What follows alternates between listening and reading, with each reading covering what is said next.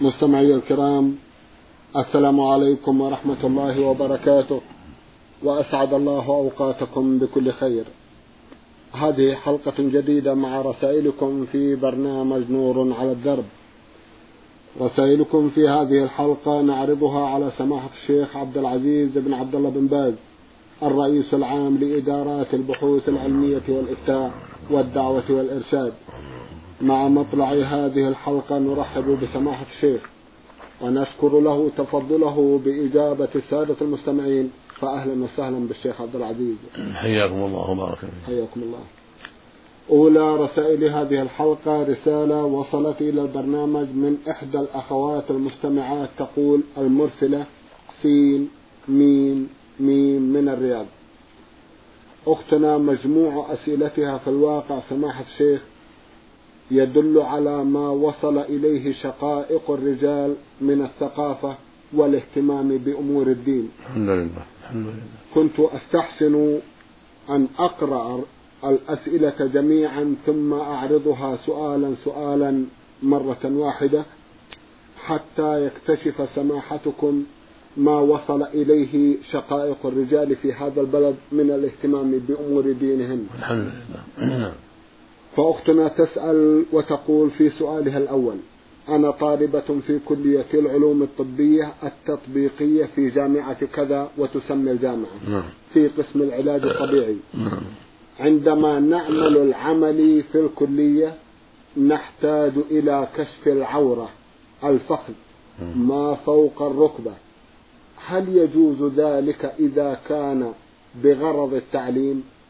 وأيضا عندما نذهب إلى العمل في المستشفى للتدريب نعالج الرجال لأنه لا توجد حالات نساء في المستشفى. هل يجوز ذلك إذا كان بغرض التعليم؟ وهل يجوز في الامتحان أن نعالج المريض الرجل حيث أننا لا نستطيع اجتياز المقرر إلا بالامتحان العملي؟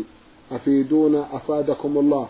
وإذا كان ذلك لا يجوز أرجو توجيهنا وتوجيه الكلية إلى ما فيه الصلاح والخير للجميع وجزاكم الله خيرا. بسم الله الرحمن الرحيم. الحمد لله وصلى الله وسلم على رسول الله وعلى آله وأصحابه من اهتدى بهدى أما بعد فالذي أعلمه من الشرع المطهر أن الواجب على الرجال أن يكونوا هم الأطباء للرجال وأن وأن الواجب أن تكون النساء طبيبات للنساء وأن لا يقوم هذا بعمل هذا. فلا يطب النساء الرجال ولا يطب الرجال النساء إلا عند الضرورة. أما التعليم فأمره أشد فليس للمرأة أن تتعلم عن الرجل وليس للرجل يتعلم عن المرأة بل يتعلم الرجل أمراض الرجل وتعلم المرأة أمراض المرأة حتى لا تكون فتنة. فالذي يجب على المسؤولين في مثل هذا أن يكون التعليم لما يتعلق بأمراض النساء للطالبات النساء حتى يكون قائمات بما يلزم في طب النساء بعد تخرجهن. وأن يكون ما يتعلق بالرجال يختص بالرجال بأطباء الرجال في التعليم حتى يكتفي كل جنس بما يحتاج إليه. فالرجال يكتفون بالرجال والنساء يكتفين بالنساء. ولأن قيام المرأة بتطبيب الرجل والنظر إلى عورته يكسب فتنة بل يجر إلى فتنة. وهكذا العكس قيام الطبيبة قيام الرجل بطب المرأة كذلك. المقصود أن كون رجل يقوم بطب المرأة والمرأة بطب الرجل. أو تعليم هذا وهذا وتعليم هذا. الرجل تعلم المرأة والمرأة تعلم الرجل. كله تخشى من الفتنة. فالواجب على المسؤولين أن يعطوا المقام حقه من العناية وأن يكون تعليم الطالبات من جهة الطبيبات وأن يتعلمن على النساء وأن يكون تعليم الرجال من جهة الرجال وأن يتعلموا على الرجال. هذا هو الذي أعلمه من قواعد الشرع المطهر. أما الضرورات فلها شأن آخر كما قال الله سبحانه وقد فصل لكم ما حرم عليكم إلا ما اضطررتم إليه. إذا اضطر الرجل إلى أن تطبه امرأة لعدم وجود طبيب يعرف مرضه هذا له حالة أخرى تستثنى. وهكذا إذا اضطرت المرأة إلى أن يطبها رجل لأنه ليس يوجد طبيبة أن تعرف مرضها هذا كله له حالة استثنائية. لا ينبغي أن يكون قاعدة مستمرة. بل الاستثناءات والضرورات لها أحكامها والله المستعان. نعم. الله المستعان. جزاكم الله خيرا. حد الضرورة سماحة الشيخ لو تكرمتم. حد الضرورة. الضرورة هي التي لا يمكن الاستغناء عنها. لا يمكن. لا يمكن الاستغناء عنها. مرض لا يوجد له طبيب إلا امرأة وهو في رجل. أو العكس. ليس في البلد من يقوم بهذا الشيء مثلا. نعم. طيب هذا بالنسبة للعلاج. نعم. لكن بالنسبة للدراسة. الدراسة لا. حد الضرورة. هو ضرورة في هذا. ليس هناك ليس ضرورة. التعلم ليس ضرورة. نعم. إذا الحل هو؟ الحل هو أن يكون معلم الطالبات امرأة. ومعلم الطلبة رجل. هذا هو الحل. هذا هو الحل. نعم. هل يرى سماحتكم أنه في الإمكان إيجاد معلمات في الطب من النساء؟ نعم. ولو من الخارج. ولو من ولو باستخدامهن. نعم. يختار طبيبات جيدات حتى يعلمن بناتنا. نعم. هل من الضروري أن يكون المعلمات مسلمات أو لا يشترط؟ عند الضرورة ولو غير مسلمة. ولو غير مسلمة. إذا وجدت مسلمة فيها مقدمة. إذا على هذا سماحة الشيخ عبد العزيز بن باز يرى أن العالم مليء بالطبيبات اللائي يمكن أن يدرسن بناتنا ممكن عند الضرورة يستخدم طبيبة من خارج البلد نعم. ويختار المسلمة على غيرها إذا أمكن إذا وجدت نعم. نعم. جزاكم الله خيرا نعم. نأمل أن يستجاب لهذه الدعوة مم. ننتقل إلى نوعية أخرى من أسئلة أختنا سين ميم ميم من الرياض تسأل وتقول ما رأيكم في الفصل بين صلاة الفريضة والنافلة لمدة قد تزيد عن النصف ساعة للذكر ولتلبية بعض أغراض الوالدين؟ ليس في هذا ليس في هذا بأس. الرجل أو المرأة يفصل بين الفريضة والنافلة سواء كانت النافلة قبلها أو بعدها. ليس من شرط ذلك أن تتصل. إذا صلى مثلا الظهر وأخر الراتبة نصف ساعة أو ساعة فلا بأس. ما دام الوقت موجودا وهكذا لو صلى سنة الفجر بعد الأذان بعد طول الفجر ثم تأخر بعض الوقت لحاجات ثم صلى الفريضة إذا كان في البيت لمرض أو امرأة. نعم. أما الرجل لا لابد يخرج إلى يصلي النافلة ويعتني بالجماعة إذا كانت النافلة قبلها لا يتأخر عن الجماعة. مثل راتبة الظهر لو صلاها في البيت. فليس له يتأخر حتى يفوت الفريضة مع الجماعة. لو صلاها في البيت أو صلاها في المسجد فالأمر واسع. لكن ليس له يتأخر تأخرا يفوته الفريضة. طيب. نعم. إذا وهكذا في البيت المرأة والمريض.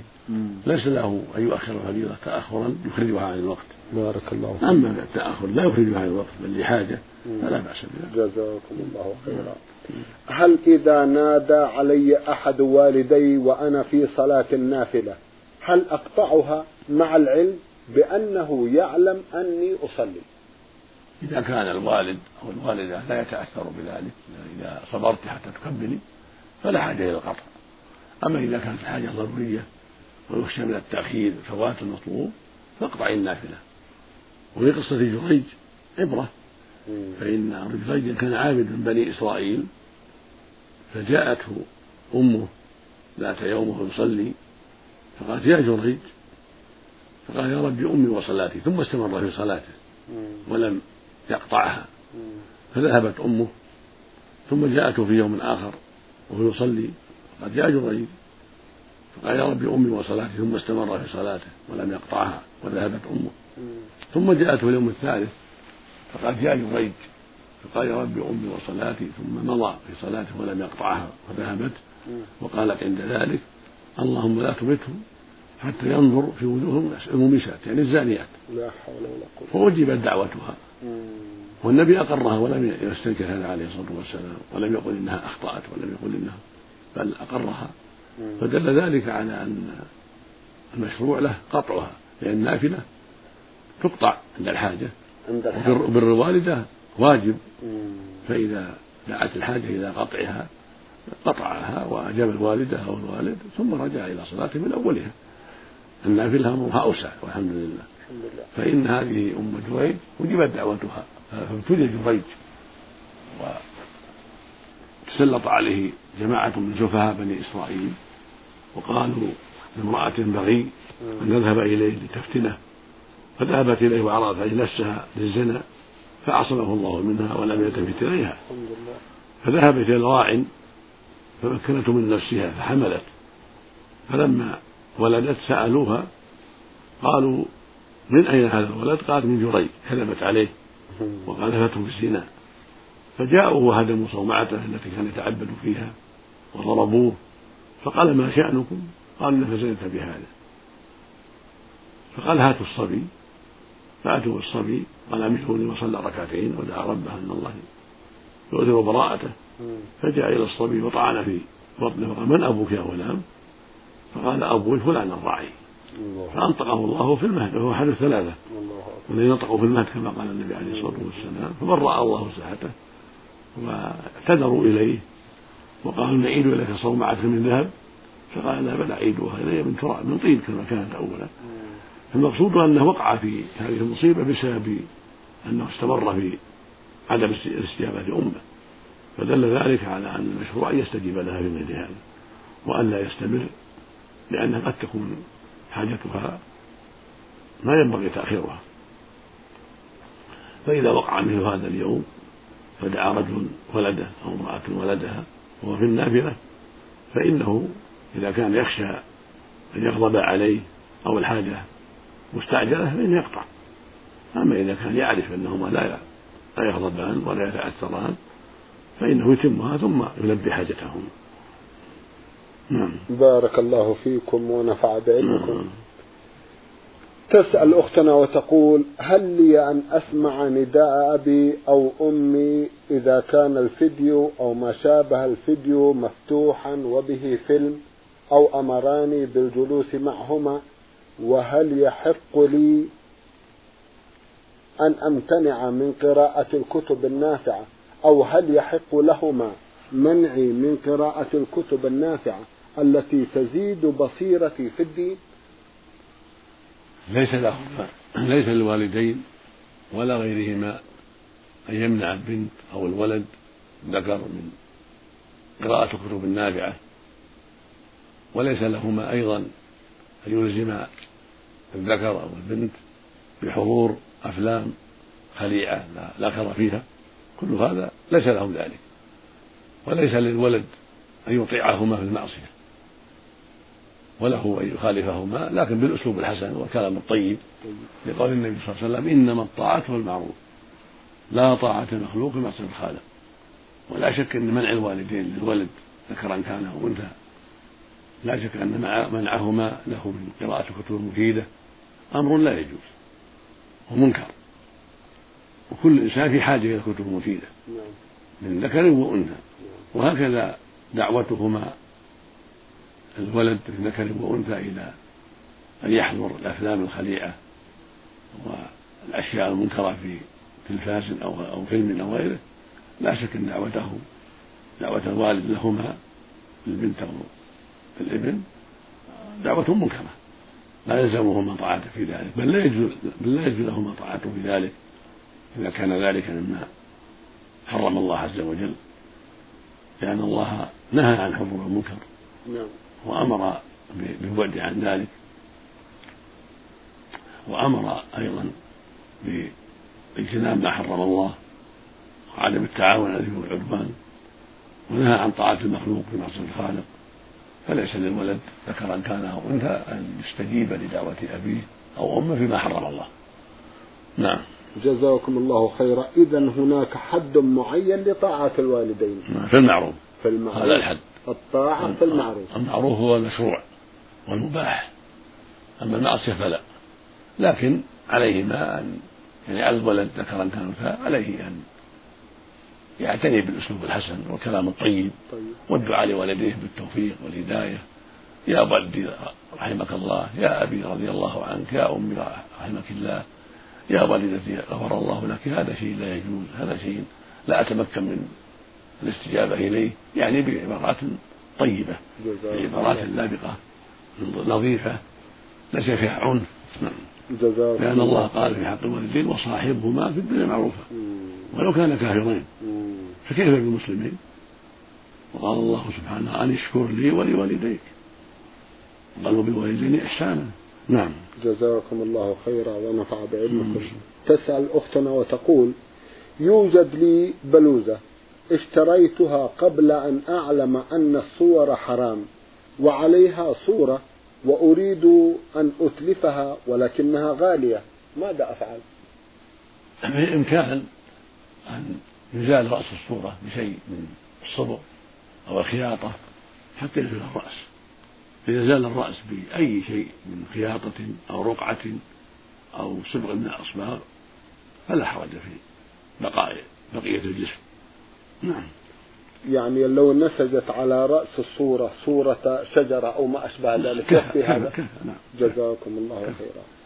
سنعود إلى أسئلتك يا أخت سين ميم ميم من الرياض في حلقة قادمة إن شاء الله تعالى لإتاحة الفرصة أمام رسائل أخرى. الرسالة التالية وصلت إلى البرنامج من العراق نينوى وباعثها أخ لنا من هناك يقول خا يا ألف. أخونا له مجموعة من الأسئلة. يسأل في سؤاله الأول عن تفسير قول الحق تبارك وتعالى وأرجو أن يكون قد كتب الآية صحيحة وإن من قرية إلا نحن مهلكوها قبل يوم القيامة أو معذبوها عذابا شديدا. كان ذلك في الكتاب مسطورا يسأل عن تفسير هذه الآية الشيخ عبد العزيز. على ظاهرها. طيب. إن معناها الناس. يعني ما من قرية. إلا نحن مهلكوا قبل يوم القيامة أو معذبوها عذابا شديدا يعني ما من قرية إلا ويصيبها شيء كما قال جل وعلا. قبل يوم القيامة. أو معذبوها عذابا شديدا وهذا معناها أن هذه القرى كلها تذهب. كلها تنتهي. ولا يبقى شيء. فإن القيامة إذا قامت ذهبت كل ذهب كل شيء. يقول جل وعلا ويسألون عن الجبال فقل ينسفها ربي نسفا فيذرها قاعا صفصفا لا ترى فيها عوجا ولا أمتا حتى الجبال تذهب. حتى الجبال هذه الرواسي العظيمة. فهذه القرى تذهب تذهب ولا يبقى على الأرض شيء من كلها عند قيام الساعة.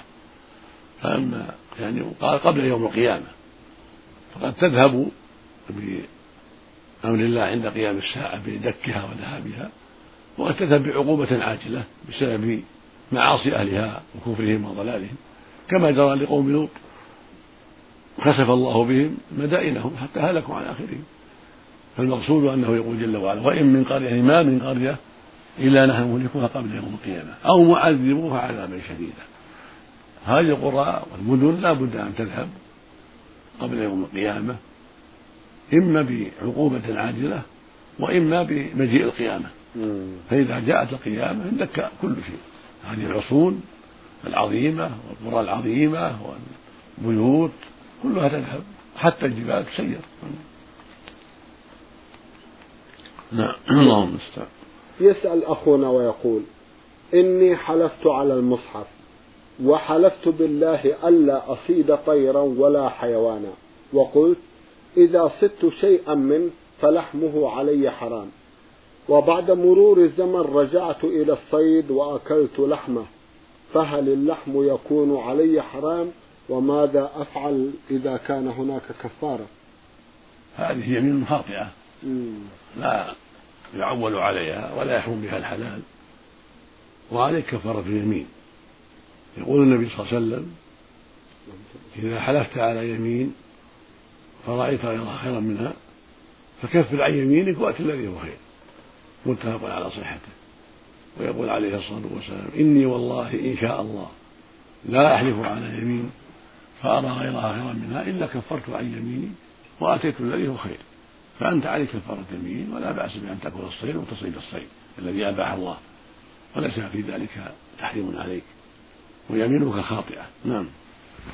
يسأل أخونا ويقول هل يجوز لي أن أقرأ القرآن في المصحف وأنا مضطجع؟ لا حرج يقول الله سبحانه وتعالى في كتابه العظيم إن في خلق السماوات والأرض واختلاف الليل والنهار لآيات لأولي الألباب. الذين يذكرون الله قياما وقعودا وعلى جنوبهم والذكر يكون بقراءة القرآن ويكون بالتسبيح والتحميد والتهليل والتكبير والدعاء والاستغفار ومن جملة ذلك قراءة القرآن. فإذا قرأه وهو قائم أو جالس أو على جنب أو مستلقي كل هذا لا بأس به والحمد لله. الحمد لله. أنا ساكن في القرية وعندما أذهب إلى المسجد للصلاة أرى في الطريق بعض الشباب لا يصلون وأسلم عليهم. هل علي إثم في هذا الفعل؟ ليس عليك إثم. يشرع لك السلام عليهم وأمرهم بالمعروف ونهيهم عن المنكر. تقول لهم يا عباد الله الصلاة الصلاة توكلوا على الله. الحقوا الصلاة أذن المؤذن تنصحهم وتأمرهم بالمعروف وتسلم. تبدأ بالسلام ثم تأمرهم بالمعروف طيب. وتنصحهم وتقول استعينوا بالله. توجهوا إلى المسجد بارك الله فيكم هداكم الله أصلحكم الله ونحو هذا من الكلام الطيب. جزاكم الله خيرا. يوجد كثير من الناس يسمعون النداء للصلاة فلا يصلون في المسجد ويصلون في بيوتهم. وليس لهم أي عذر شرعي. فهل صلاتهم صحيحة؟ هذا الذي يفعله بعض الناس. نعم. من الصلاة في البيت مع سماعهم النداء هذا منكر. في أصح قولي العلماء لا يجوز لهم الصلاة في البيت مع سماع النداء وقرب المسجد. بل الواجب على كل مسلم ذكر أن يصلي في المسجد إن استطاع ذلك ولا يمنعه مرض ولا خوف. لأن الرسول صلى الله عليه وسلم كان وأصحابه كان هو وأصحابه رضي الله عنهم يصلون في المسجد. ويقول صلوا كما رأيتم يصلي عليه الصلاة والسلام. ويقول من سمع النداء فلم يأتي فلا صلاة له إلا من عذر. قال ابن عباس ما هو العذر؟ قال مرض أو خوف. إذا كان مريضا لا يستطيع فهو معلوم أو يخاف لأن البلد غير آمنة أو لأن أو لأنه يراقب لقتله أو ضربه فهو معلوم. ويقول صلى الله عليه وسلم لعبد الله بن مكتوم لما استأذن في الصلاة وكان رجل أعمى قال يا رسول ليس لي قائد لائم للمسجد فهل لي من رخصة أن أصلي في بيتي. فقال عليه الصلاة عليه الصلاة والسلام هل تسمعني إلا بالصلاة؟ قال نعم. قال فأجب. خرج مسلم في صحيحه. فإذا كان الرجل الأعمى الذي ليس له قائد لائم ليس له عذر فكيف بالمعافى البسيط غير المعذور؟ والمقصود أن الواجب على الرجال أن يصلوا في المساجد مع الجماعة وأن يحذروا طاعة الشيطان في صلاة البيت وقد دلت السنة على أن هذا بل دل القرآن العظيم نعم. والسنة المطهرة على أن هذا العمل من أعمال المنافقين. لأنهم ليس عندهم حسبة وليس عندهم إيمان. ولهذا يتأخرون تارة عن الصلاة وتارة يصلون في البيت. ليقال إنهم صلوا. يقول يقول لأهلوهم ومن يدخل عليهم إنهم صلوا. فالمقصود أنها من عمل المنافقين. ولهذا يقول سبحانه إن المنافقين يخادعون الله وهو وإذا قاموا إلى الصلاة قاموا كسالى. يراءون الناس ولا يذكرون الله إلا قليلا. ويقول عبد الله بن مسعود رضي الله عنه لقد رأيتنا وما يتخلف عنها إن في المسجد إلا منافق معلوم النفاق أو مريض. فالواجب على المؤمن أن يتقي الله وأن يبادر بالصلاة في المسجد وأن يحذر مشابهة المنافقين في ترك الصلاة في المساجد. وليس هذا خاصا بوقت من الوقت بل في جميع الأوقات الفجر الظهر العصر المغرب والعشاء. يجب على الرجال جميعا أن يصلوا في المساجد وأن يحذروا غضب الله وعقابه وأن يبتعدوا عن مشابهة أهل النفاق. ومن المصائب العظيمة أن كثيرا من الناس الآن لا يبالي بهذا الأمر. وهذا وسيلة إلى ترك الصلاة بالكلية فإنه متى تخلف عنها الجماعة وصلاها في البيت تمادى به الهوى والشر والكسل حتى يدعها ولا حول ولا قوة إلا بالله. كيف يرضى المؤمن لنفسه بأن يشابه النساء فيصلي في البيت أو يتشبه بالمرضى العاجزين؟ والله قد عافاه وأنعم عليه. الواجب البلاغ والمسارعة إلى الصلاة في المسجد وأن يخاف الله ويراقب سبحانه وتعالى وألا يتشبه بالنساء والمرضى والمنافقين. نسأل الله السلامة. نعم. جزاكم الله خيرا ونفع بعلمكم السؤال الأخير لأخينا من العراق يقول فيه إنني حلفت بالله. وقلت بحق وجود الله ألا أعمل هذا العمل لمدة معينة. فعملته قبل انقضاء المدة. فما هي الكفارة؟ على كفارة اليمين وهي إطعام عشرة مساكين أو كسوتهم أو عتق رغبة ومن لم يستطع صام ثلاثة أيام. كما نص الله على ذلك في قوله سبحانه لا يؤاخذكم الله باللغو في أيمانكم ولكن يؤاخذكم بما عقدتم الأيمان فكفارته إطعام عشرة مساكين من أوسط ما تطعمون أهليكم أو كسوتهم أو تحرير رقبة فمن لم يجد فصيام ثلاثة أيام ذلك كفارة أيمانكم إذا حلفتم واحفظوا أيمانكم الآية. والله سبحانه أمر بحفظ اليمين. أنه ينبغي الإنسان لا ينبغي لأحد يتسرع في اليمين إلا عند حاجة ومصلحة فإذا حلف فلا يحرص على برها وعدم نكثها إلا إذا كانت هناك مصلحة في نكثها نكثها وكفر عن يمينه. فإذا حلف أن لا يفعل هذا الشيء ثم فعله عليه كفارة يمين أو حلف أن لا يفعله قبل وقت كذا وكذا فاستعجل عليه كفارة يمين نعم. جزاكم الله خيرا. رسالة وصلت إلى البرنامج من جمهورية مصر العربية محافظة مطروح وباعثها أخونا غيث إبراهيم مرضي. أخونا يسأل عن مقدار زكاة الشعير والبطيخ وأنواع الخضروات. الشعير مثل غيره من الحبوب الحنطة. البر مثل الرز الذرة كلها نصابها خمسة أوسق. صاع النبي عليه الصلاة والسلام خمسة أوسق وهي ثلاثة صاع صاع النبي عليه الصلاة والسلام. الوسق دون صاعا فالتمور التمور والزبيب والحبوب من ذرة وشعير وحنطة ونحو ذلك كلها نصابها واحد خمسة أوسق. ست.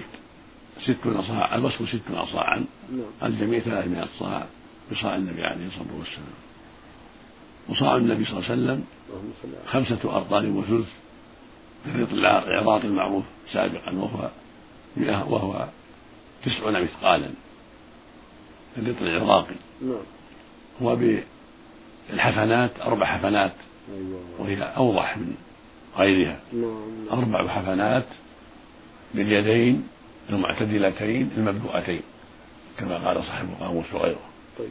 صار النبي صلى الله عليه وسلم أربع حفنات باليدين المعتدلتين المملوءتين كل حفنة مد. هذا هو الصاع النبوي.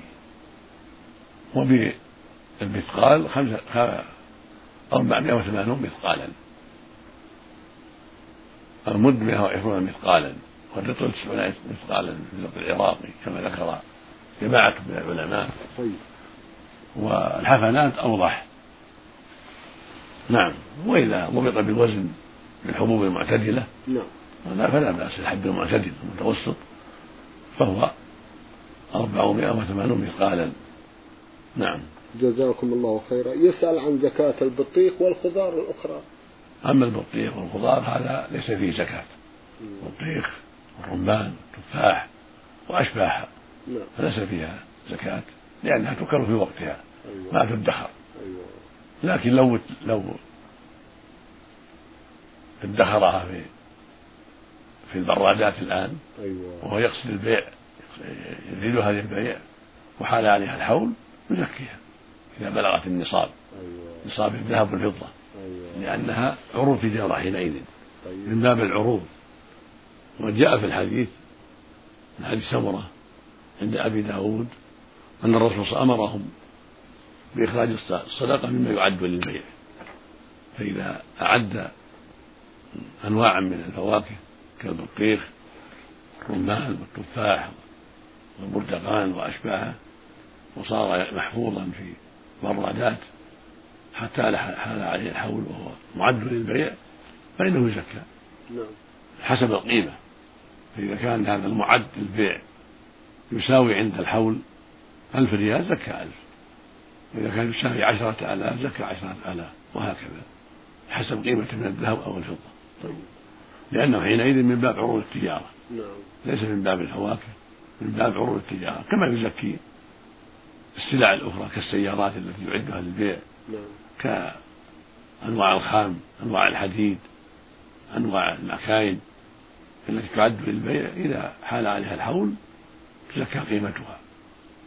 بالغة ما بلغت. نعم. إذا حال عليها الحول وهي معدة للتجارة للبيع. نعم. بقية البقول سماحة الشيخ؟ مثلها. سوا سوا سواء بسواء إن كانت تؤكل في الحال وتصرف في الحال فلا فيها شيء. نعم. فإذا كان يعدها للبيع وتبقى إما لكونها لا يضرها الحر والبرد كما لو يعني عمل عملا يحفظ قوة القت أو شيء من الزروع. يجعل في أماكن محفوظة يباع. فدار عليه الحول وهو موجود محفوظ له قيمة يزكيه طيب. سواء كان قتا أو يعني معروف نعم أو الجرجير أو, ما أشبه ذلك. أو زرع آخر مما يتخذ للعلف نعم. أو أشبه ذلك. المقصود إذا حفظ على وجه ينفع. وصارت له قيمة وحال عليه الحول زكى قيمته. طيب. إذا بلغت النصاب وحال عليه الحول. مثل الفواكه سواء إذا يعني حفظها في محل بارد وعاشت وسلمت حتى حال عليها الحول وهو عدها للبيع يزكيها. جزاكم الله خيرا